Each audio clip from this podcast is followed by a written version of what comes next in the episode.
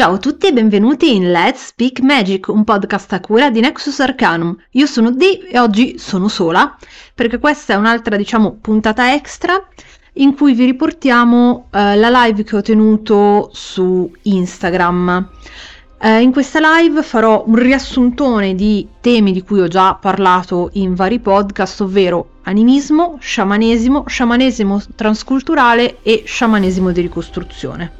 Detto questo, vi lascio la live e buon ascolto.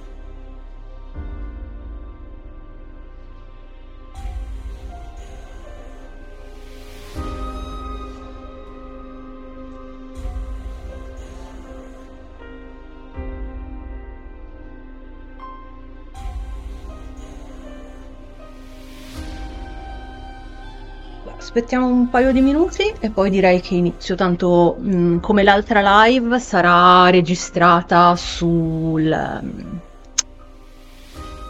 podcast, quindi se ve la perdete non fatevi problemi, non preoccupatevi, la ritrovate di là serenamente. Però sistemo l'inquadratura, non ho capito perché se sta inquadrando tutto il telo e non me.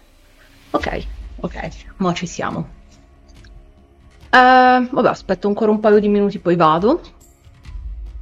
Un po' infelice. Sì, vabbè, ma tanto poi la ritrovate sul podcast, quindi non è un grosso problema. Intanto faccio un attimo di premessa.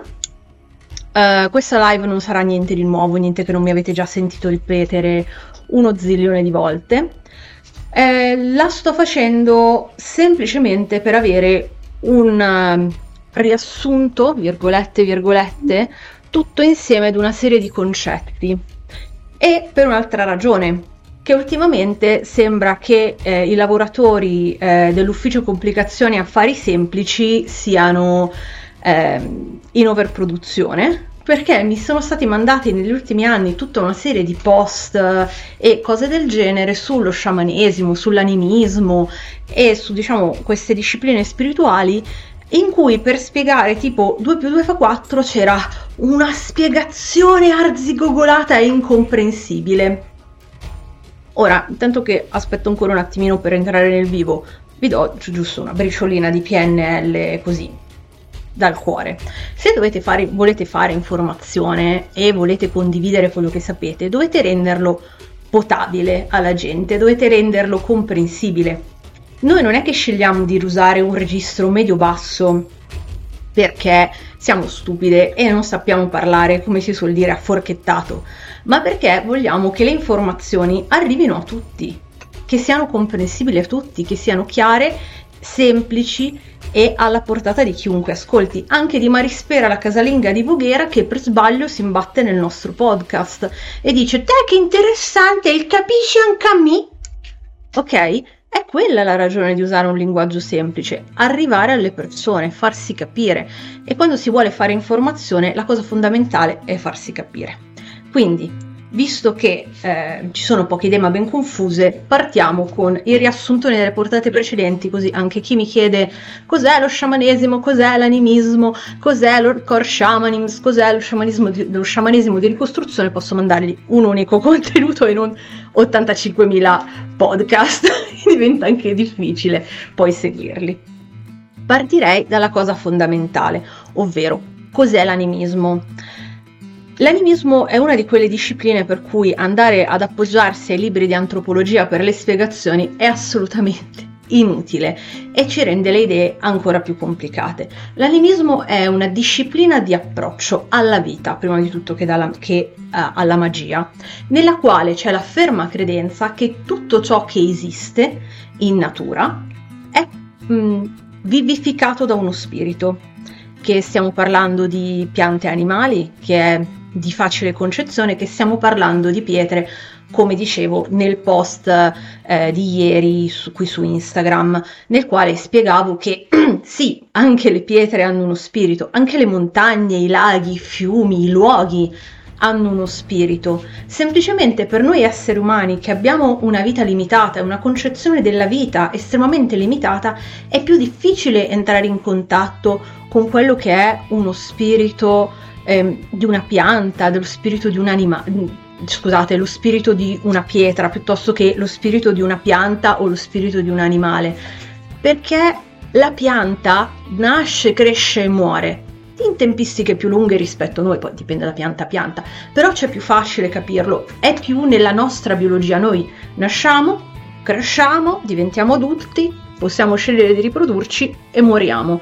Quindi tutto ciò che sta in questa natura per noi è facilmente comprensibile, mentre la natura di una montagna c'è più difficile da capire, anche perché la vita dello spirito di una montagna è immensa rispetto alla nostra, vive per eoni, per millenni, per secoli.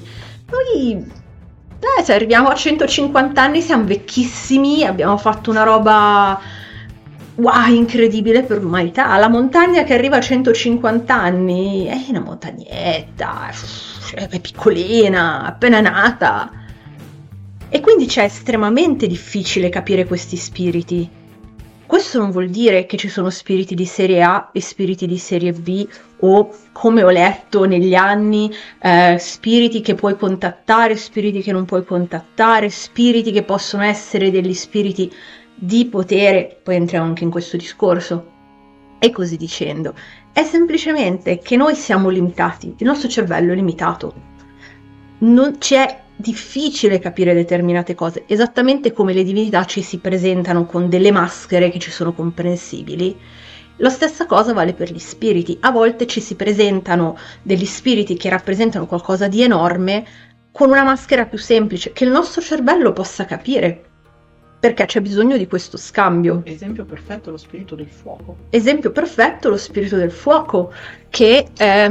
è uno spirito che è con l'umanità letteralmente dalla notte dei tempi, è stato il fulcro della civiltà, ma si presenta con varie forme che possono essere comprensibili all'essere umano. Per esempio una di quelle, confrontandomi negli anni con altri praticanti, che è più comune, è una sorta di fiamma antropomorfa danzante, è diciamo quella che comprende un po' più l'immaginario delle persone, ma quella non è la forma dello spirito del fuoco. Quello è come lo spirito del fuoco rappresenta se stesso per interfacciarsi con noi. Questo diciamo che è il fondamento dell'animismo. La cosa più importante di tutte quando ci si approccia a un concetto animista è che non ci sono scale, non c'è lo spirito più figo, lo spirito meno figo, lo spirito A, di serie A, lo spirito di serie B. Tutti gli spiriti sono ugualmente potenti, ugualmente importanti. Semplicemente noi non siamo tarati per parlare con tutti. E anche la parentesi spiriti degli oggetti. Arriva. Quella dopo. Quella da tranquilla c'è nell'elenco. C'era nella scaletta. Un'altra cosa fondamentale all'interno dell'animismo, per molte tradizioni, è quella di credere che anche in quelle che vengono chiamate gli strumenti del mago, così per intenderci, o gli strumenti dello sciamano, gli strumenti della strega, il titolo è irrilevante, gli strumenti del praticante alberghi uno spirito. E in alcune tradizioni animiste si crede che si richiami uno spirito, quindi si crea l'oggetto che è letteralmente la casa di quello spirito, che esiste a prescindere dall'oggetto. Quindi nel momento in cui io andrò a smaltire l'oggetto, congederò lo spirito, quindi ringrazierò e congederò lo spirito, dopodiché smaltirò l'oggetto. Non lo smaltirò prima di congedare lo spirito. Secondo te, certe affermazioni sono date da persone che non hanno mai praticato o da persone che hanno una pratica limitata? Alla fine, cioè, l'animismo è, o comunque lo sciamanesimo in generale, sono pratiche estremamente personali, nel senso vanno molto... Viotti mi dice sì, secco, però io dico che secondo me dipende anche dalla profondità della pratica, non ti dico il livello, però... Quando tu inizi a praticare sciamanesimo, i primi spiriti che tu incontri sono assolutamente quelli degli animali, perché sono più facili da comprendere per il nostro cervello, soprattutto i mammiferi. Infatti, se io, quando ho iniziato ormai, oddio, quanti anni fa? Quasi più di 10 per caso. Eh sì, sono più di 10 anni, 13-14 anni fa, una roba del genere. Quando andavo a fare i cerchi di Core Shamanism, poi parlo anche di quello, c'è anche questo in scaletta. Tantissimi mi dicevano: ah, gli animali che vedo sono tutti mammiferi, vedevano i lupi o volatili, quindi vedevano i lupi, vedevano che ne so, i falchi, i corvi. Raramente c'era qualcuno che incontrava altri spiriti, come me il ragno. Io un giorno vi racconterò la storia di me e dello spirito del ragno che va avanti da 14 anni. È stato uno dei primi spiriti che ho incontrato e con cui ancora tutt'oggi lavoro. Collaboro, più correttamente, ma vabbè. Poi entriamo anche in questo.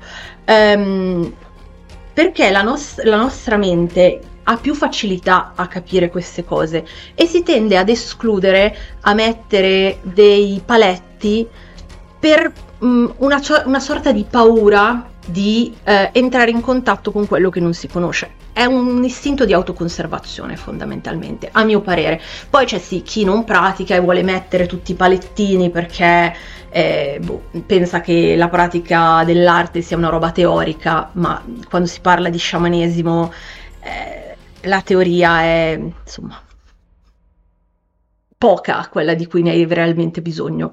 Ma poi entro anche in quello. Concludo il discorso sull'animismo.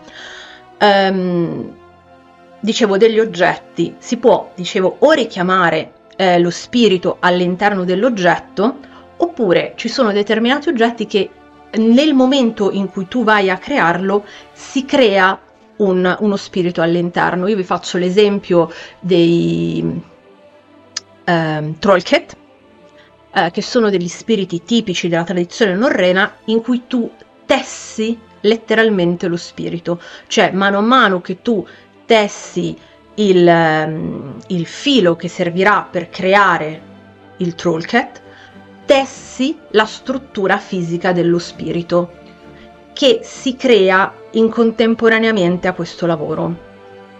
È piuttosto complesso. Di questo un discorso degli spiriti della tradizione norrena ve ne parlerò poi in più dettaglio in un altro contenuto, perché sennò passo un'ora a parlarvi solo di quello. Mi chiedono dove trovano il podcast. Allora, il podcast lo trovate su Spotify come Let's Speak Magic, Amazon Music, Audible, Apple Podcast, Google Podcast e non mi ricordo in che altre piattaforme. Però se non lo trovate, nella bio c'è il link, c'è il nostro Linktree, trovate podcast, cliccate lì, andate all'ultima puntata, poi cliccate sul nome del podcast e vi dà tutto l'elenco delle 5 stagioni. Buon ascolto. Ah, tra l'altro il podcast, raga, ci siamo resi conto l'altro giorno, perché avendoli spezzettati in 5 stagioni non ce ne siamo resi conto prima, ma abbiamo superato le 100 puntate. Grazie Cippi per questo Cippi di festeggiamento. È il giochino della gatta, se vi stavate chiedendo cos'era. Abbiamo superato le 100 puntate, quindi wow! Noi non stiamo mai molto dietro a questi raggiungimenti, però siamo molto longevi. Cosa stavo dicendo? Ah sì, della tessitura dello spirito. Quindi in alcune tradizioni invece c'è proprio il concetto di creare uno spirito tramite un altro tipo di lavoro. Questa, diciamo, che è un po' la base dell'animismo, che si lega strettamente a doppio filo con lo sciamanesimo. Cos'è lo sciamanesimo? Lo sciamanesimo è un insieme di tecniche per raggiungere uno stato alterato di coscienza e intraprendere un viaggio estatico. Questa serie di tecniche spesso sono transculturali, non mi veniva la parola, scusate, ovvero che fanno parte più o meno simili di tante tradizioni. Per esempio il tamburo, o comunque la percussione di oggetti, non solo del tamburo classico che noi abbiamo in testa tutti come tamburo sciamanico, ma anche l'utilizzo di altri oggetti che venivano usati come percussione per stimolare uno stato alterato di coscienza, lo abbiamo in diverse tradizioni.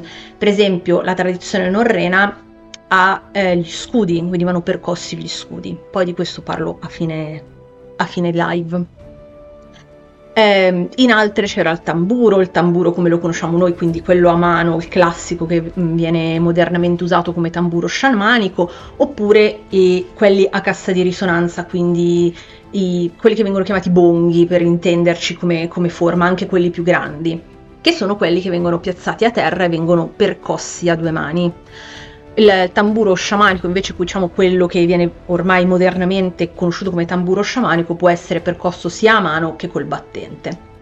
Questa è una tecnica che ritroviamo in diverse tradizioni, come troviamo in diverse tradizioni anche altri tipi di tecniche estatiche, non per forza quelle con l'assunzione di sostanze. L'assunzione di sostanze psicoattive e non, per il raggiungimento di uno stato estatico, comunque uno stato alterato di coscienza, sono tecniche pro. Cioè, non è che si parte con l'ayahuasca. Ok, non ho mai fatto sciamanesimo un giorno in vita mia, non ho alleanza con nessuno spirito, andiamo a prendere l'ayahuasca. No. No, bro. No, è una brutta, brutta idea, un'idea proprio brutta. Lascia stare i fastidi. Si parte dalle tecniche base, che sono i tamburi o le danze sciamaniche, o mettere il proprio fisico alla prova, per esempio lunghe corse fino ad arrivare a uno stato di sfinimento, lunghe danze, lunghi percorsi, lunghe nuotate.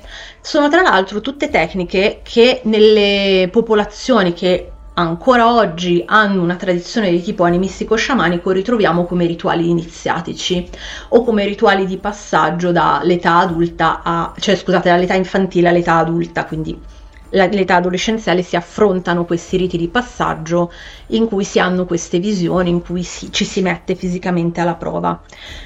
Cosa fanno in soldoni queste cose? Provocano un'alterazione della chimica del cervello, che è una cosa assolutamente naturale, cioè anche quando andiamo in palestra a fare pesi provochiamo un'alterazione della chimica del cervello. Infatti uno va a fare attività sportive perché c'è una produzione di dopamine, endorfine, tutti questi ormoni che ci fanno stare bene, ci alzano il livello umorale. Questa cosa avviene anche con i tamburi o con le danze, le corse, eccetera, eccetera. Ci provocano un'alterazione della chimica del cervello che ci porta in uno stato alterato di coscienza. La teoria dello sciamanesimo vuole che in questo stato alterato di coscienza lo spirito possa uscire dal corpo e fare un viaggio. C'è una concezione estremamente importante però da avere prima di tutto, cioè che noi ci approcciamo spesso allo sciamanesimo con la concezione dell'anima cristiana, cioè un unicum, un tocco unico. Ma se andiamo a guardare i paganesimi vari ed eventuali, l'anima non è mai un unicum, è sempre suddivisa in vari corpi sottili. Quindi quello che esce è il corpo sottile che viaggia. Dipende poi dalla tradizione che andate. Io vi potrei dire che in quella norrena è l'ugra, che è quel corpo sottile che non solo può viaggiare, ma nel caso di tecniche di shapeshifting è quello che cambia la propria forma, perché non cambia la forma fisica. Come ho ripetuto 1.000.000 di volte, ma a volte mi trovo ancora le persone che: come faccio a mutare in un orso? Non lo so, bro! Quando ci riesci chiamami, perché lo voglio fare anch'io, che figata. Entra in Hazbin Hotel, trova un modo per entrare in Hazbin Hotel e assumere la forma di orso, quella potrebbe essere una soluzione. Comunque, cavolate a parte, quando parliamo tanta chirurgia, Viotti, non dare quest'idea alla gente che c'è già in giro l'uomo gatto. Comunque, parentesi, poi torno serissima. Sapete che davvero c'è un tizio, l'uomo lucertola e l'uomo gatto, la donna drago, una roba del genere. Sono tutte persone che si sono fatte un'infinità di interventi chirurgici per assomigliare a questi animali. Ok, contenti loro, contenti tutti, immagino. Comunque, modificazioni, body modification a parte. Quella che cambia la forma è una parte della nostra anima, non tutta, perché noi comunque ci giriamo, ci rigiriamo, siamo sempre umani, cioè la nostra natura è quella umana. Poi possiamo, tramite delle tecniche, assumere temporaneamente una natura differente, però queste sono già tecniche pro. La cosa fondamentale dello sciamanesimo è capire che non è che nel momento in cui noi viaggiamo il nostro corpo si svuota, resta un involucro vuoto in balia di non si sa bene cosa, non è così. Semplicemente una parte del nostro spirito esce dal corpo e compie il viaggio in quelli che sono, possiamo definire, mondi sottili. Generalmente si prendono in considerazione quando si parla di sciamanesimo transculturale, poi vi spiego bene anche che cos'è quello, tre mondi: il mondo di sopra, il mondo di mezzo e il mondo di sotto. Il mondo di sopra è quello, diciamo, degli spiriti guida, il mondo di mezzo è il mondo in cui noi viviamo e il mondo di sotto è quello degli spiriti naturali. Viene presa questa codifica. Se invece ci rifacciamo a altre tradizioni, ci sono differenti tipi di mondi in cui viaggiare. La cosa fondamentale dello sciamanesimo, di cui vi dicevo prima, non c'è bisogno di studiare chissà cosa per praticarlo, è che se si ha una tradizione di riferimento, quindi si studia una tradizione perché ci si cala nel culto di quella tradizione, è più facile interpretare il viaggio.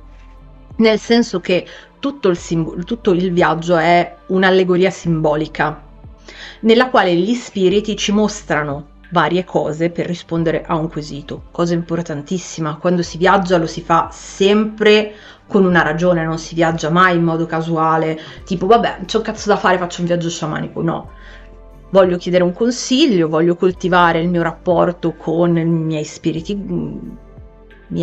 guida, chiamiamoli così. Non mi piace la definizione spiriti guida, i miei spiriti alleati preferisco, però so che molti utilizzano questo termine, per me è un po' i miei spiriti alleati, voglio parlare, virgolette, con la divinità che cultuo, e quindi faccio dei viaggi mirati con degli scopi mirati.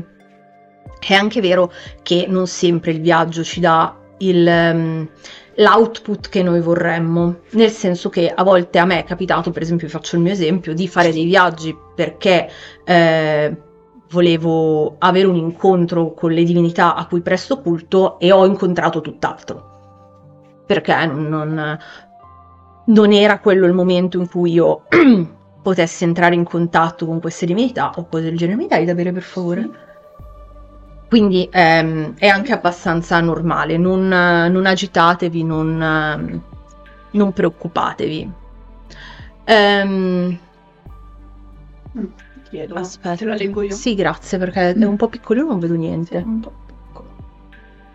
Posso consigliare a chi è intenzionato ad usare piante psicoattive di avere un esperto con sé che possa somministrarti un antidoto nel caso di errori?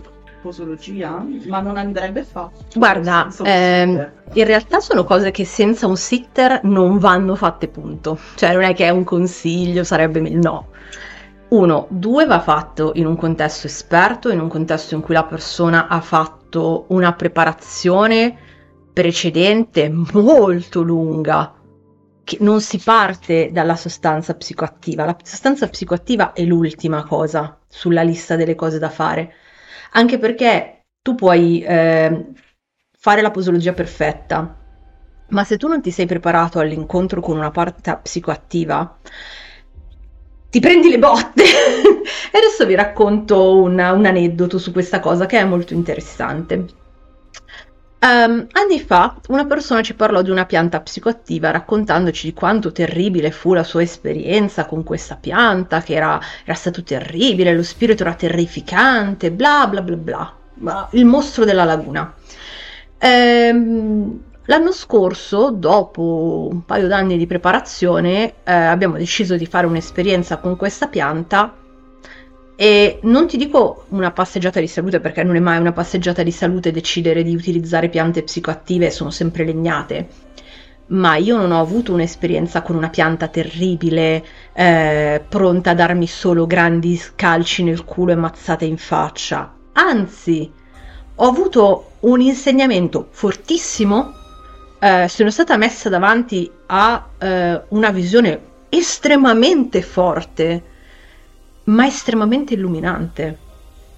Quindi il lavoro con le piante psicoattive va fatto alla fine di un lungo lavoro di preparazione, perché questa persona l'ha presa un po' così all'acqua di rose, è partito, aveva iniziato a praticare sciamanesimo il giorno prima, il giorno dopo ha detto ah, prendo una pianta psicoattiva e l'ha preso in faccia. Ma non tanto perché, ah no, le piante non si usano, tanto perché l'esperienza che ti portano a fare è pervasiva. Il viaggio sciamanico, il viaggio col tamburo, il viaggio in uno stato alterato di coscienza, tu puoi rientrare quando vuoi. Cioè, sei in un momento in cui il viaggio è troppo per te, è troppo spaventoso, è troppo emotivamente, è troppo da affrontare, puoi rientrare. Magari rientri male, magari stai male, ci sta, è tutto normale, normalissimo, Mariluce, ma puoi fermarla la cosa, è nel tuo potere, nel tuo controllo fermare la situazione in cui ti trovi e rientrare.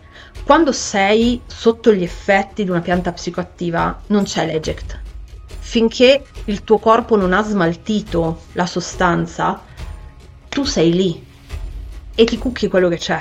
E se non sei pronto ad affrontare questa cosa, ti arriva qua.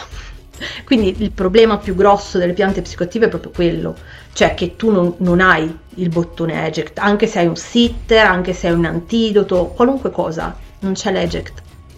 Quindi prima di arrivare a fare un viaggio con una cosa del genere, con calmina, viaggiate tanto, create delle alleanze forti e solo dopo valutate se volete, perché anche lì io trovo che a un certo punto serva se si vuole fare un passo in più, ma se lo sciamanesimo vuole sempre rimanere, diciamo, a un certo livello e la tua esperienza ti rende ricco a quel livello, va benissimo, cioè non c'è un obbligo, non c'è le tacche sulla cintura, va benissimo così, va benissimo non assumerle mai, è perfettamente ok. Cioè, anche qui c'è questa errata concezione dello sciamanesimo che se decidi di intraprendere un percorso sciamanico diventerai uno sballone, che è anni questa cosa che va avanti. No, assolutamente no, ci sono persone che sono da anni in percorsi sciamanici e non hanno mai assunto sostanze psicoattive perché utilizzano altre tecniche per entrare in uno stato alterato di coscienza altrettanto profondo. Per esempio la corsa. Se tu corri chilometri fino a stancarti, crei un'alterazione tale nella chimica del tuo cervello per cui anche lì non hai il tasto eject. E vedi un po' anche la Madonna mentre corri, una roba del genere, soprattutto se hai qualche chilino sulla schiena. Quindi c'è dal tutto al niente, veramente. Sì, vabbè. Io non so, è criminale pensare di assumere sostanze psicoattive senza nessuno lì. No, no, è proprio una... Ed è criminale chi lo consiglia. No, beh, lui diceva di... No, lo so, sì. Non stavo dicendo di lui, stavo dicendo del contesto. Sì, no, beh, cioè, abbiamo letto di quelle cose negli anni tra gente che, ah, ma sì, ma prenditi i funghi come niente fosse, va bene che di psilocibina... difficilmente uno va in overdose, non se ne sono mai registrati di morti per psilocibina, però non si sa mai, ma anche per sostegno psicologico. Cioè, ma che cazzo, ma cosa c'entra che non fai sulla corsa? Confermo che non vai in overdose, cioè. Sì, è stravolta, non è stavolta una battuta. Sì, no, è la corsa o comunque l'attività fisica, la gente non si rende mai conto di quanto profondamente crei uno stato alterato di coscienza. Io devo dirvi che i miei viaggi migliori li ho fatti dopo scarpinate di ore in montagna, arrivati in determinati luoghi, ho buttato giù il culo nel senso letterale del termine, ho tolto i miei 10 kg di zaino dalla schiena e ho visto la Madonna. Senza tamburo, senza sostanze, senza niente. Tolto lo zaino, seduta la Madonna. Comunque, torniamo in topic che mi sono persa dove dicevo. Scusate, c'ho il foglio degli appunti, perché sennò poi mi perdo. Dicevo che una tradizione di riferimento è importante per capire i viaggi, nel senso che quando si viaggia quello che ci viene mostrato dagli spiriti è un insieme di immagini allegoriche, con un significato. Se noi non abbiamo un riferimento chiaro, quindi non abbiamo una tradizione di riferimento, diventa estremamente difficile interpretarlo, nel senso che se io vedo un corvo, per esempio, io so che è un riferimento a Odino o a El, perché è El che ha donato i corvi a Odino. Se vedo un falco, è Freya, è un riferimento a tutto ciò che rappresenta Freya, e quindi ho delle letture molto chiare per ogni animale. Ho delle comprensioni molto chiare, dei messaggi molto chiari.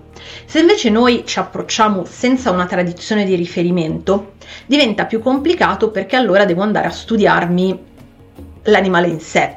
Nel senso, vedo un corvo, ok, a parte che cos'è? Un corvo, una cornacchia, è un corvo reale, che significato ha? Quali sono le abitudini del corvo? E quindi bisogna andare a studiare tutta la biologia dell'animale per capire quale vuole essere il messaggio che ci viene dato mostrandoci il corvo. E diventa più complicato. Ma la tecnica di sciamanesimo in sé è applicabile fondamentalmente da chiunque. Chiunque può sciamanizzare. Questo non fa della persona uno sciamano, questo fa della persona qualcuno che è in grado di padroneggiare la tecnica e di compiere un viaggio estatico. Ma come vediamo anche nelle, nei gruppi, diciamo, che tutt'oggi praticano sciamanesimo, chiunque può avere un'esperienza estatica all'interno del... Gruppi etnici. Sì, gruppi etnici, all'interno del rituale. Io faccio l'esempio del voodoo, ma potrei fare mille altri esempi, perché è il primo che mi viene in mente. Durante le cerimonie pubbliche, quelle che potete vedere anche nei video perché vengono registrate e vengono rese appunto pubbliche, non è detto che sia il Bokor o chi col Bokor fa il rituale a essere cavalcato dall'Oa. Può essere anche una persona del pubblico che è lì ad ascoltare e viene posseduta dall'Oa. Diciamo che in questo caso non viaggia la persona, ma lo spirito entra nella persona. Ma è per farvi un esempio forte e molto chiaro di come funzionano queste tipologie, cioè chiunque può sperimentare il sacro nel momento che ha la credenza del sacro. Quindi chiunque può affrontare un viaggio sciamanico nel momento in cui ha la credenza che il viaggio sciamanico funziona e che non è una fantasia. Una cosa estremamente importante però del viaggio sciamanico è che non è astrale. Questa è una confusione che c'è tantissimo, che si sovrappongono i mondi dello sciamanesimo con i mondi astrali. No, non c'entra niente, l'astrale non è una cosa in cui si può viaggiare, abbiamo fatto dei corsi, abbiamo fatto dei contenuti, è qualcos'altro l'astrale. E non puoi fare, o meglio, sì, puoi fare un viaggio sciamanico senza una stimolazione esterna, ma ci vuole esperienza per saper riportare il proprio cervello in uno stato alterato di coscienza, ed è difficile. Nel senso, si può arrivare a farla? Assolutamente. Io direi che chi sperimenta coscientemente il viaggio può arrivare a ricreare uno stato alterato di coscienza nel proprio cervello, quindi ricreare quella chimica. Però diciamo che è una tecnica è una tecnica molto difficile e ci vuole tanta autocritica, perché l'autoinganno è dietro la porta di questa tipologia di tecniche. Quindi se siete alle prime armi, il tamburo è il vostro bestis. Poi io sinceramente vi consiglierei anche di provare danze, di provare canti, di provare corse, di mettervi fisicamente alla prova, perché lì secondo me iniziate a vivere delle esperienze sciamaniche un pochino più profonde. Però anche se non vorreste mai farlo e vorreste continuare esclusivamente col tamburo, comunque avete delle esperienze.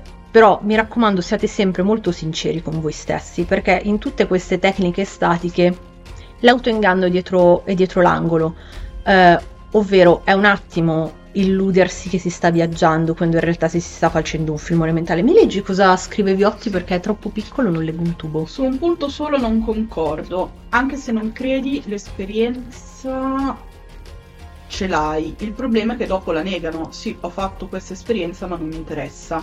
l'ho visto accadere.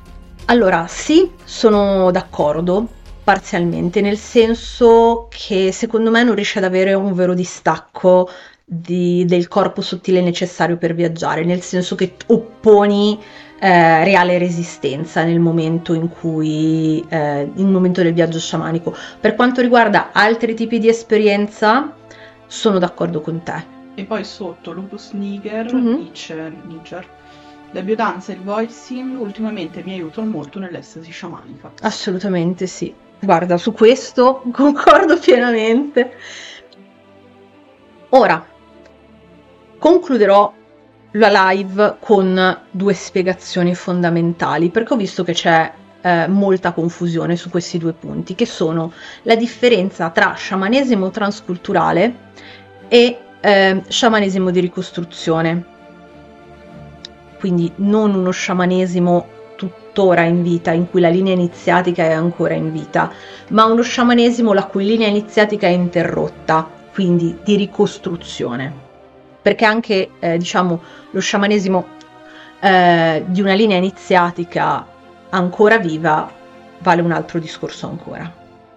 Però è il solito discorso che facciamo con le living tradition. Se c'è una living tradition, si va dove è viva e ci si fa iniziare, se ci si riesce a farsi iniziare. Se no, si lascia perdere. Non ci sono altre cose nel mezzo, c'è solo quello. Solo quella via.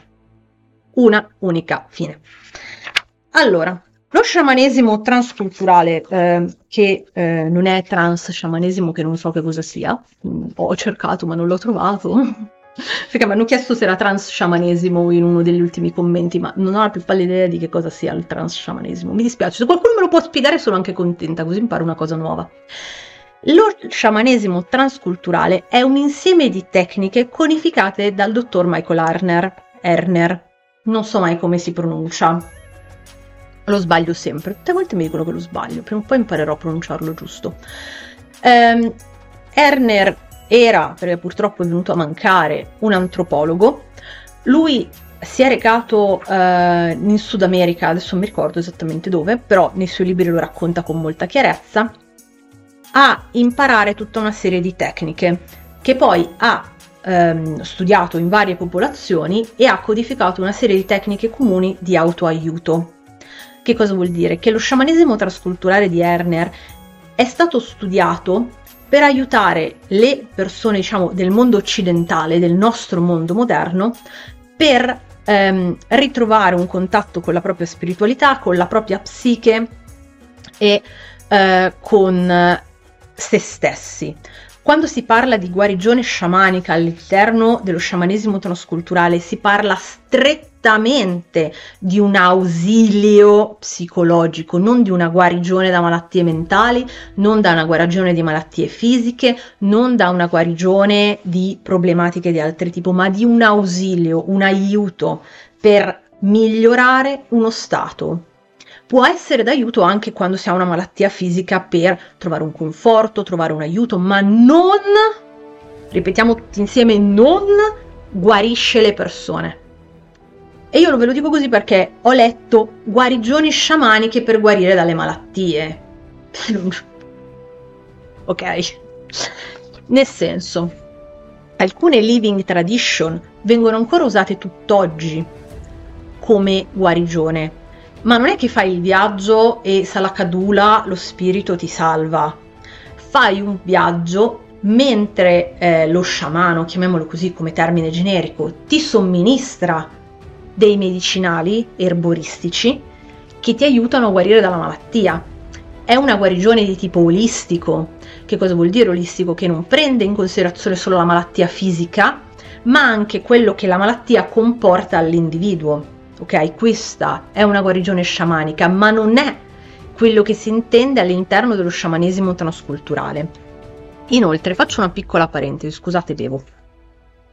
Per quanto riguarda lo sciamanesimo transculturale, e se ve lo state chiedendo, sì, Bakugo è il mio personaggio preferito.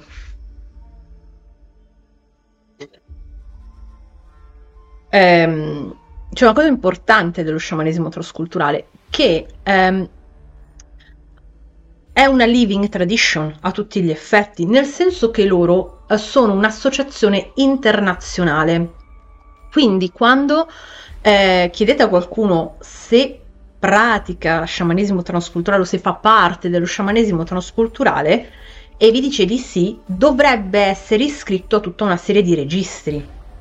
Quindi quando io vi dico che no, non pratico sciamanesimo transculturale, non faccio parte dell'associazione internazionale Core Shamanism, per favore non mettetemi in bocca che ci faccio parte, perché io non voglio dover litigare o dover venire accusata di millantato credito perché mi spaccio per una persona facente parte del Core Shamanism, perché hanno dei corsi, hanno delle discipline ben precise, hanno delle tecniche loro all'interno dell'associazione ben precise. Io ho iniziato con il Core Shamanism appoggiandomi a dei cerchi sciamanici che venivano fatti. Sono i classici cerchi che spesso trovate in giro, la maggior parte fa parte delle associazioni di Core Shamanism, Core Shamanism Italia mi pare, lo trovate comunque su Instagram. Vengono organizzati da loro, sono tutta una serie di persone che ha conseguito delle competenze all'interno della tradizione codificata da Erner e sono in grado di trasmettere o comunque di gestire il cerchio all'interno di quella precisa codifica di utilizzo delle tecniche sciamaniche con quel preciso scopo, ovvero quello di guarigione e ausilio. Ok, quindi questo ve lo chiedo per favore, perché a me è già capitato negli anni che gente si convincesse che io facevo parte di questa, no assolutamente non è una setta, no. Il fatto che ci siano dei livelli e dei corsi da fare non implica una setta. Una setta sono persone che in modo coercitivo obbligano altri ad entrare all'interno di un gruppo. Il fatto che ci siano dei livelli, dei corsi, delle cose all'interno non è una setta. Cioè, sto finendo tutta la serie di podcast su come si dice? Il panico satanico, delle sette ho già iniziato a parlare, trovi 2 podcast nell'elenco degli episodi, non sono quanto di più lontano da una setta, nessuno ti obbliga a restare, nessuno ti obbliga a fare i corsi, come ti dicevo io ho frequentato per un periodo il Core Shamanism, non è per me, io ho bisogno di una tradizione di riferimento molto chiara e molto strutturata. Loro giustamente non hanno questo tipo di struttura, ma io ho smesso di frequentare, nessuno è venuto a farmi minacce, a cercare di farmi rientrare, a farmi le menatine. Paradossalmente più Reiki è una setta, che quando ho smesso di frequentare i corsi di Reiki mi chiamavano a casa i maestri, ma perché non vieni più? Cioè, no, ragazzi, cioè il fatto che ci siano dei corsi, dei livelli non implica una setta, è quanto di più lontano, di più concepibilmente lontano da una setta, anzi è un modo per evitare le teste di cazzo, perché il fatto che io ti faccio fare un corso di, mi pare siano 3 anni, per accedere al fatto che tu possa fare dei cerchi, vuol dire che in questi 3 anni ho la possibilità di vedere se tu sei un coglionazzo che lo fa solo perché vuole approfittarsi delle persone, se sei un mezzo capetto di una setta, che intenzioni hai, come li vuoi fare, cosa vuoi fare, e scartarti se sei un coglione, perché non basta che paghi, devi arrivare a dei raggiungimenti, devi dimostrare che hai quei raggiungimenti. Il fatto di fare queste cose mette proprio al sicuro dalla setta e dalla gente che fa le cose a cazzo di cane, anche perché proprio essendo un contesto di autoaiuto, esatto, devi tu come persona che guida il cerchio essere sana, equilibrato e in grado di gestire, anche perché io non so se voi siete mai stati a dei cerchi sciamanici, io sono stata come pubblico e ho guidato dei cerchi. L'emozione che si crea all'interno del cerchio, le emozioni che le persone estroiettano finito il cerchio, non sono facili da gestire. L'ultimo cerchio che ho fatto alla Festa delle Ombre, una persona è andata avanti a piangere 10 minuti perché la sua esperienza è stata fortissima. Un'altra donna ho dovuto consolarla per un quarto d'ora perché pora stellina è appena morta la mamma, scusate. Perché viene da piangere anche a me poi. Sì, ci siamo piangute un quarto d'ora abbracciate io e la signora. Però ci sta, e tu che gestisci il cerchio devi A, mostrare empatia con la persona, perché non puoi arrivare vabbè, gna gna gna, e B, devi saper gestire quell'emozione. E anche il piangere abbracciato con qualcun altro è un gestire l'emozione, è dire ok, mi faccio carico un po' anch'io della tua emozione, dalla un po' anche a me, diventa anche un po' la mia emozione, e insieme gestiamo questa emozione, carichiamo e scarichiamo questa emozione qui, adesso nel cerchio, in questo luogo sicuro. E ci vuole tanta forza a fare una cosa del genere, ci vuole tanta energia e tanto stoicismo in un certo modo. Quindi il fatto di fare dei corsi ti assicura che non c'è un coglione lì con te, ti assicura che c'è una persona che nel momento in cui ti viene a piangere non va nel panico. Perché è un attimo andare nel panico quando vedi qualcun altro piangere che non sai cosa fare, cioè è normale, la società non ci insegna a gestire le nostre emozioni, figurati quelle degli altri. Ok, torno in topic. Dovrei aver detto tutto dello sciamanesimo transculturale, cosa mi sono dimenticata?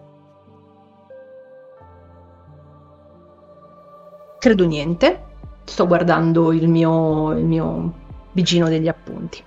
E ora arriviamo a quello che faccio io, lo sciamanesimo di ricostruzione. Io nello specifico tratto ricostruzione di tradizione norrena. Perché dico di ricostruzione? Perché la linea iniziatica della tradizione norrena è interrotto, cioè a un certo punto i vichinghi, i norreni, i normanni, i norscemi, chiamateli un po' come cazzo vuole, tanto tutti i nomi sono sbagliati, hanno smesso di trasmettere queste pratiche e si sono cristianizzati. Quindi cosa fanno le persone come me? Prendono quello che ci è arrivato di archeologia, antropologia, storia, testi coevi, eccetera, eccetera, ed estrapolano le tecniche. Fondamentalmente è neopaganesimo, raga. Lo so che questa parola vi sflippa via il cervello, perché ah no, neopaganesimo, merda, io seguo la tradizione. Però se la tua tradizione si è interrotta, tu stai ricreando quella tradizione.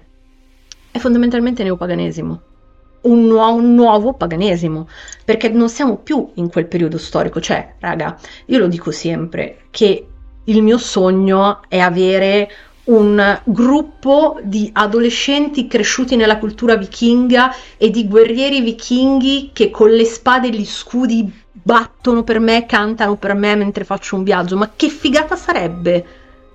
Cioè, wow, ma non potrò mai averlo. Cioè, io posso prendere un gruppo di ragazzini, bravo, viva il neopaganesimo, che cacchio, diciamocelo.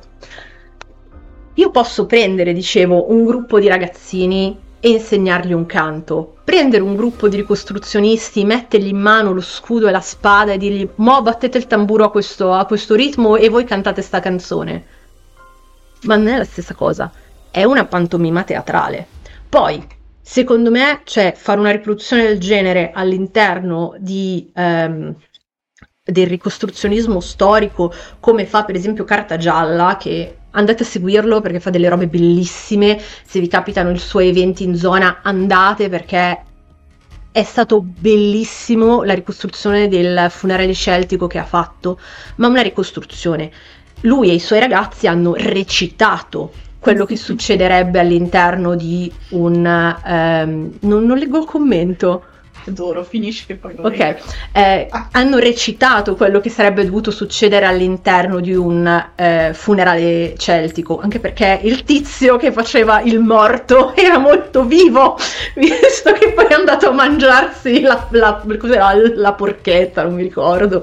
Quindi è bellissimo, è utilissimo, ci aiuta tantissimo a capire com'era e a vivere un momento quella cultura, ma i simpatici ricostruttori che mi battono gli scudi e le spade. Quelle spade non sono mai andate in battaglia. Quei ragazzi, anche se sono tutti ex militari, non hanno mai combattuto, votati ad Odino come i vichinghi dell'epoca, nella struttura sociale dei vichinghi dell'epoca.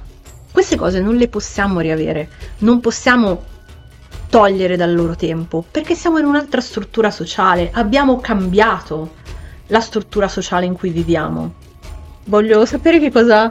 Esistono nel neoclassicismo e nel neogotico e non si lamenta nessuno. Vero? Verissimo! Però il neopaganesimo non ho capito perché è diventata una bestemmia. Cioè, se tu dici a neopaganesimo, ah no, io sono un tradizionalista greco! Vabbè, tanto piacere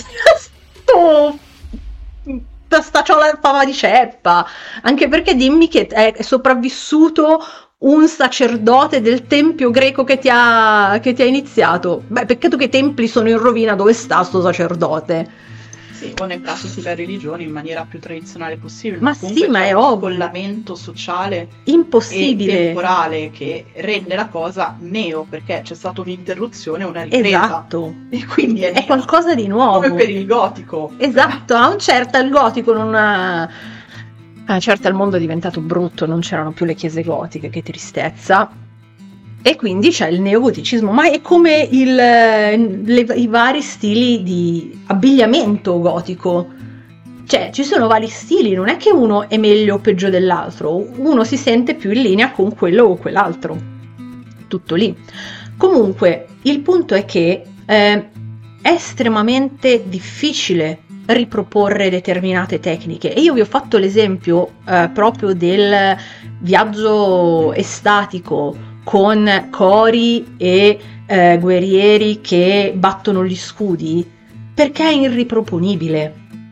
Cioè, per quanto io mi possa impegnare a creare un gruppo intorno a me, a educare degli adolescenti, non lo farai mai, a cantare per me, non sarebbe mai la sostanza, non è quella, è solo l'estetica e non serve a niente. Quindi io, praticante moderno di sciamanesimo di stampo norreno, devo per forza mutuare delle tecniche di sciamanesimo transculturale all'interno della mia pratica, per quanto io cerchi di rendere la mia pratica il quanto più possibile aderente a quella che è la tradizione. Cioè, io sto imparando a tessere, io sto imparando la tessitura a tavolette, sto imparando tutta una serie di tecniche che sono effettivamente tradizionali, che fanno effettivamente parte della storia di quel popolo, ma che posso riproporre da me sola. Perché io non sono in un clan vichingo, io non ho un clan che mi riconosce come volva e che quindi mi tratta come volva. Anche se io vado in un paese e dico salve, sono una volva, il simpatico sindaco, che sarebbe poi il capoclan, non mi farà delle offerte, non sacrificherà una serie di animali di cui io mangerò il cuore per poi fargli una predizione. E stiamo semplicemente riportando pari pari la saga di Eric il Rosso, niente di più, niente di meno. Io non gli dirà, sì, molto piacere signorina, cos'è che lei? Una voce? Sa lei che fa? È tutto lì. E per quanto uno vuole essere aderente alla tradizione, certe cose non le possiamo più fare. Cioè, il consumare il cuore, ne ho parlato su Patreon di questa cosa in modo più approfondito, è una cosa estremamente tradizionale all'interno della cultura norrena, ma io non posso sacrificare un animale e mangiarmi il suo cuore. Uno, perché sacrificare un animale è illegale, e due, perché non siamo più in un contesto in cui mangiare il cuore crudo di un animale sia sano.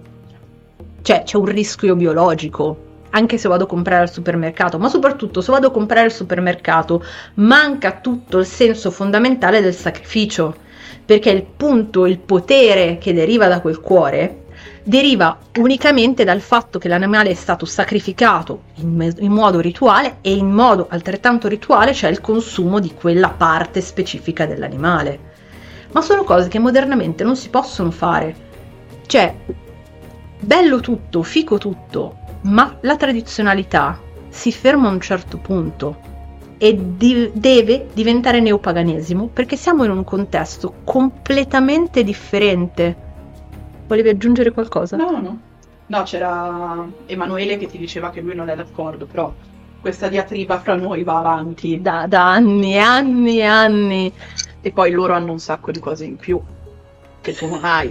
Sì, e poi cioè, nel caso per esempio dei nostri amici romani, loro hanno tantissimi testi scritti e tantissimi rituali, soprattutto quelli privati, possono essere riproposti. Cioè, noi abbiamo avuto il piacere, per esempio, giusto perché è qua a Viotti, di ritualizzare con Viotti, e lui ha assolutamente la possibilità di riproporre nell'interezza un rito, perché tutte le parti del rito, uno, sono arrivate con testi coevi, due, sono riproponibili all'interno della nostra struttura sociale.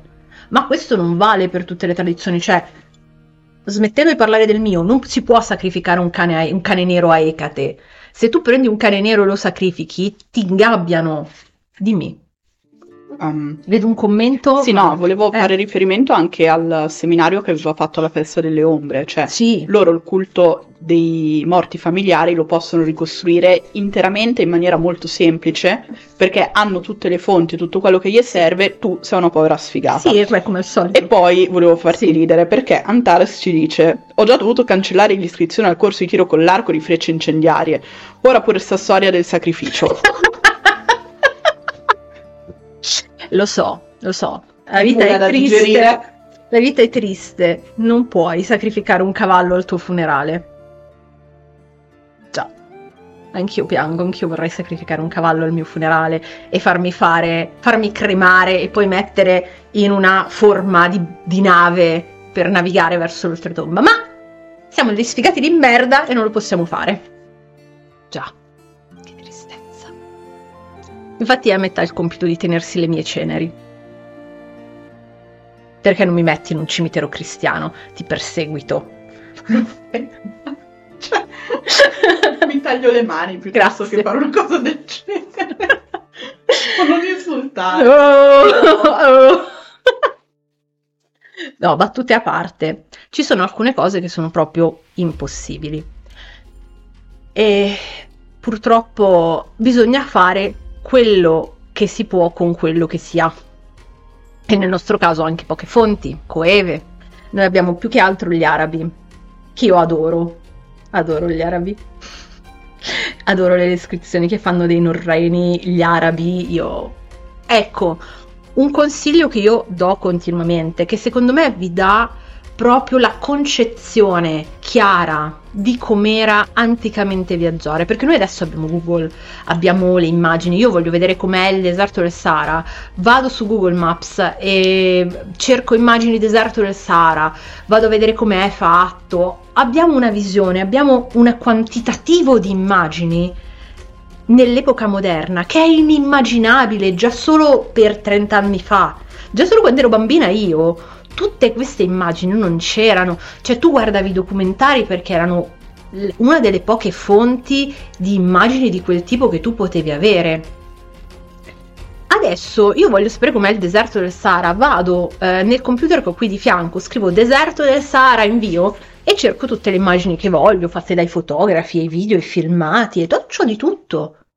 Ma anticamente chi viveva in Norvegia, l'idea del deserto del Sahara era una roba concepibile.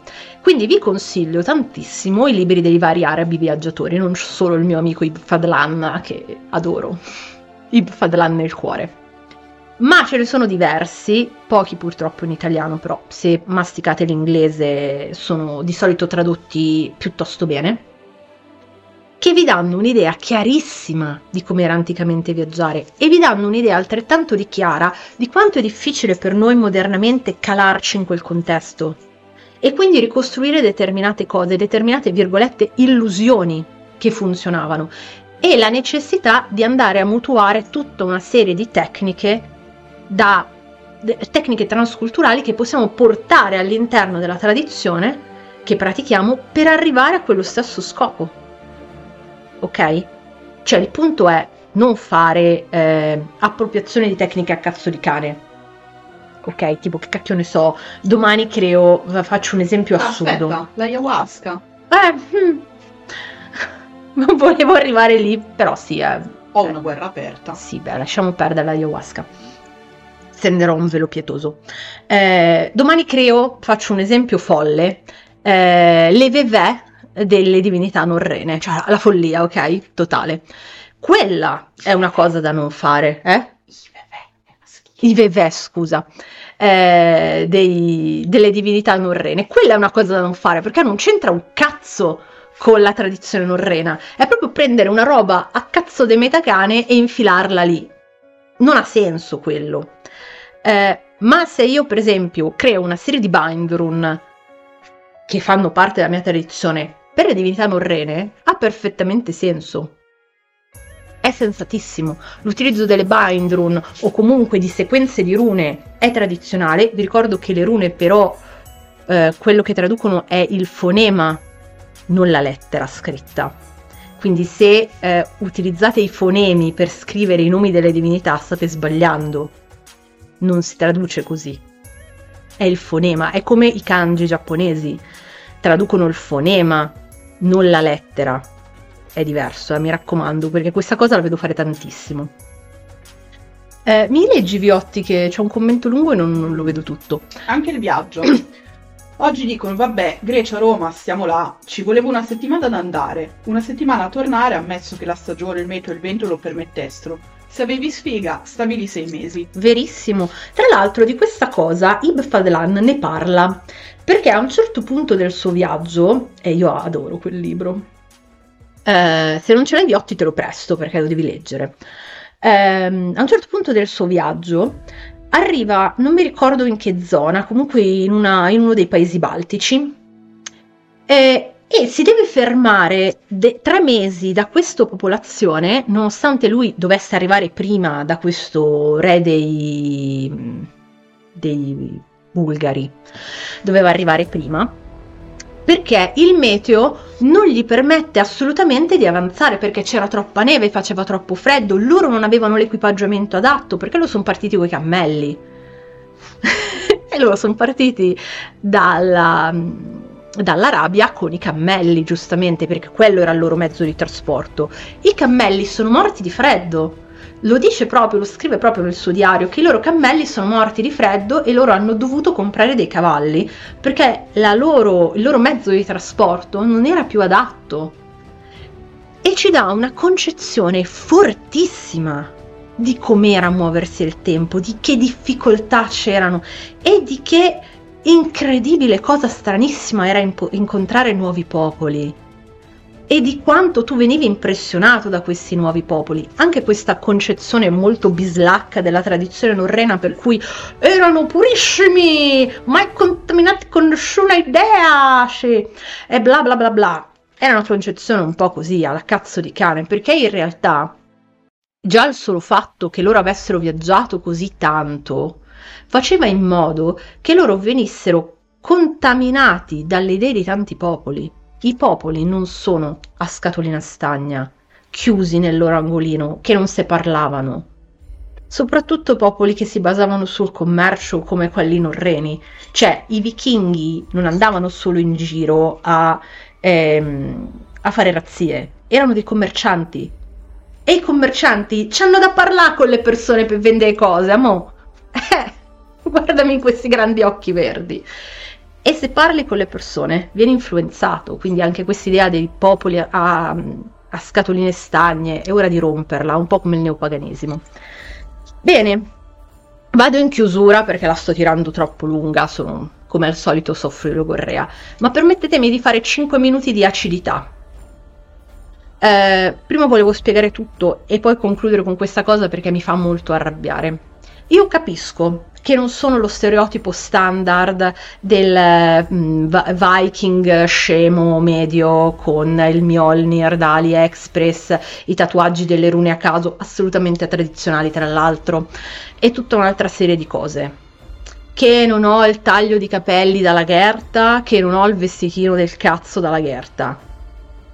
Ma avete un po' rotto i coglioni con questo continuo "che tradizione pratichi? Che tradizione pratichi?" Non so, Amio, sto cazzo fritto in padella probabilmente. Le bio sul sito. Ci sono le bio sul sito. Io continuo a parlare di tradizione norrena, continuo a dire di praticare tradizione norrena. Se non lo capite, cioè io capisco che per voi questo vale meno che il mio nirino di AliExpress, però questo io me lo sono incisa tutto a mano partendo da una lastrina. Questo è fatto 100% a mano, e se non riuscite a capire l'impegno che sta dietro a una tradizione in cui ti crei il corredo a mano, forse il problema non è mio che non mi spiego bene, è vostro che non date valore alle cose. Con questo io non ripeterò più a questa domanda scema "che cosa pratico", vi dirò "vai a leggere la bio", perché davvero sta diventando ridicola questa cosa. Cioè, i nasi da clown vi regalo, ok? Poi, va bene, io non rispetto lo stereotipo, ma d'altro canto è tutta apparenza, perché nella pratica la cosa importante è la sostanza. E a proposito di sostanza, e l'ho tenuta in mano tutta la live perché non vedevo l'ora di farvela vedere, questa è l'ultima aggiunta al mio corredo da ricostruzione, che è una chiave, la riproduzione di una chiave tradizionale da Utspreia. Ero esaltata da questa cosa, non vedevo l'ora di farvela vedere, è bellissima. Questa l'ho acquistata da un artigiano che l'ha ricreata a mano, è assolutamente stupenda e io non vedevo l'ora di farvi vedere questa cosa, perché in realtà ho 5 anni. Allora flex. Sì, flexo anche un'altra cosa. C'ho 5 anni quando faccio queste cose. Queste, Viotti. Queste invece sono monete romane originali, vere d'epoca. Le abbiamo prese da un antiquario. Sono stupende, che entreranno a far parte del mio corredo da volva, quindi il mio abito di ricostruzione della volva, perché sono state trovate in diversi ritrovamenti le monete romane utilizzate come monili. Quindi adesso mi sono finalmente arrivate, sono bellissime, sono felicissima. Lavoreremo per creare proprio un monile per non rovinare la moneta. Tranquillo Viotti, non la buco anche se tradizionalmente le bucavano. Per integrare la moneta all'interno delle collane, perché uno dei ritrovamenti che abbiamo di più sono proprio queste collane che venivano portate dalle donne con le monete di varie zone, perché era una cosa molto fica avere la moneta di una zona lontana. Voleva dire che tuo marito era un fico e viaggiava lontanissimo. Bene, dopo che ho plexato questa cosa con i bambini, direi che vi lascio spazio per le domande, se ne avete, e poi chiuderò questa live lunghissima. Spero che però sia chiaro, e così di avere un unico link da dare a chi mi chiede sciamanesimo, animismo, sciamanesimo transculturale, sciamanesimo di ricostruzione.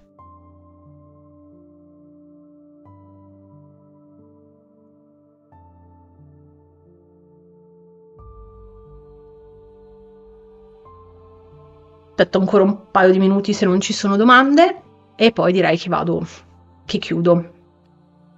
Intanto vi ringrazio per avermi seguito fino adesso, per essere stati tra l'altro così interattivi in questa live. Spero di aver chiarito un po' le idee. Cosa significa la chiave? Allora, la chiave era letteralmente la chiave dei possedimenti che veniva data all'Utspreia nel momento del matrimonio. Era un simbolo di potere, ovvero simboleggiava che la donna all'interno del clan in cui si era sposata era colei che deteneva il potere su tutti i possedimenti, perché l'uomo generalmente aveva un impiego, quindi faceva o il vichingo, il fabbro, altre cose, e la donna invece gestiva l'interezza dei possedimenti del clan, letteralmente, quindi del gruppo familiare, e la chiave simboleggiava proprio che era lei che possedeva le chiavi di casa. Era proprio letteralmente la chiave con cui si aprivano le case, È una figata pazzesca questa cosa. E sono fatte così, fra l'altro. Sì, sono fatte, però questa è una riproduzione fedele, questa è una riproduzione, non è un originale. Questa è una riproduzione fedele di come venivano fatte le chiavi. Erano così, oppure dritte, oppure senza questa zigrinatura qua. Sono molto interessanti, se vuoi dopo ti mando un reperto. Allora, durante... no, aspetta, se mi... Io mi domando come capisco se mi sto suggestionando o no durante un viaggio sciamanico, a parte chiedendolo a voi, contattatemi su WhatsApp, rigorosamente fuori orario. Allora... beh, fai un lavoro del merda. Cioè, sì, dai, cioè, bro. Voglio dire. Ci sta che sei sempre fuori orario. Da una serie di sensazioni fisiche. Quando tu riesci davvero a estroiettare, vabbè, io ti dico Lug, però potrebbe essere la parte di anima che viaggia, hai una serie di sensazioni fisiche, sono molto personali, nel senso, io ti dico quello che provo io, però io mi sono confrontata con altri praticanti e la sensazione è sempre un po' diversa, però inizia ad avere tutta una serie di sensazioni fisiche. Nel mio caso io ho la percezione di avere unicamente la testa, cioè so che ho anche tutto il resto del corpo, ma l'unica parte di cui ho davvero una percezione è la mia testa. È come se da il collo in giù ci fosse il corpo, ma fosse ovattato, come se la connessione testa-collo fosse momentaneamente spenta, non raggiungibile o a poco segnale.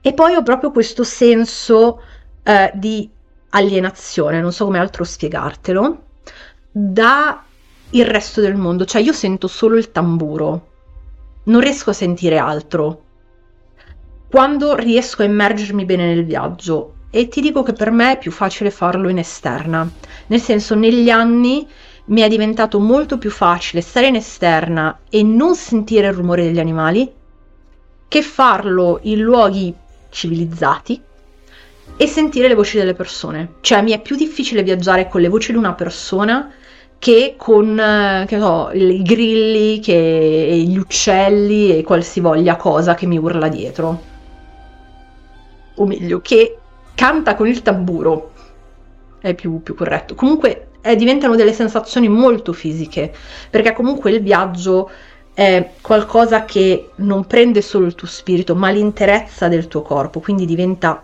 fisica la sensazione del viaggio. Impara a riconoscere quelle sensazioni, impara a sentire il tuo corpo e a capire quando, virgolette, senti troppo del tuo corpo o la sensazione non è quella che hai avuto nel momento in cui dici sì, ok, questo è un viaggio. Quello è la cartina tornasole per quanto mi riguarda. Poi anche la veridicità di quello che vedi, nel senso, lo dico spesso, a volte tu fai un viaggio e hai la riprova, virgolette, di quello che hai visto anni dopo, ma il viaggio deve avere un certo senso, cioè non deve, difficilmente accondiscendente, difficilmente tu vai degli spiriti e dicono bravo, bello, bravo, simpatico, intelligente. Io di solito quando succedono queste cose mi pongo il dubbio, sto facendo bene o mi sto autoingannando perché ho bisogno di una riconferma personale. A volte anche bello, bravo, simpatico, intelligente te lo dicono, per carità. Però nella maggior parte dei casi, io ti parlo della mia esperienza personale, quando c'è stato una over riconferma, non era del tutto un viaggio. Capita anche ai più esperti. Però la sensazione fisica, a mio parere, è quello che ti dà proprio la cartina tornasole. Spero di averti risposto con chiarezza. Se non ci sono altre domande, ragazzi, io chiuderei la live. Aspetto un attimino se non ci sono altre domande, ma non mi sembra di averne viste altre. Perfetto, grazie. Niente raga, vi ringrazio per avermi seguita fino qui. Spero di avervi chiarito un po' le idee. Se non siete riusciti a seguire la diretta, la trovate sul podcast. E alla prossima, ciao ciao.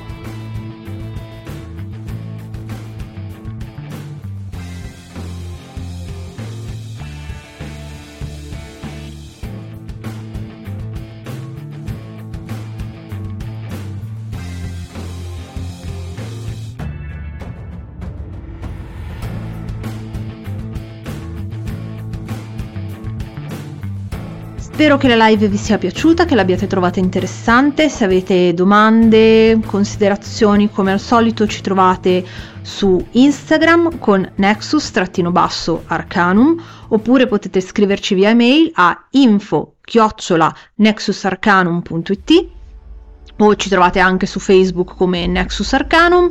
Insomma, se cercate Nexus Arcanum usciamo solo noi. Per adesso vi saluto e alla prossima. Ciao!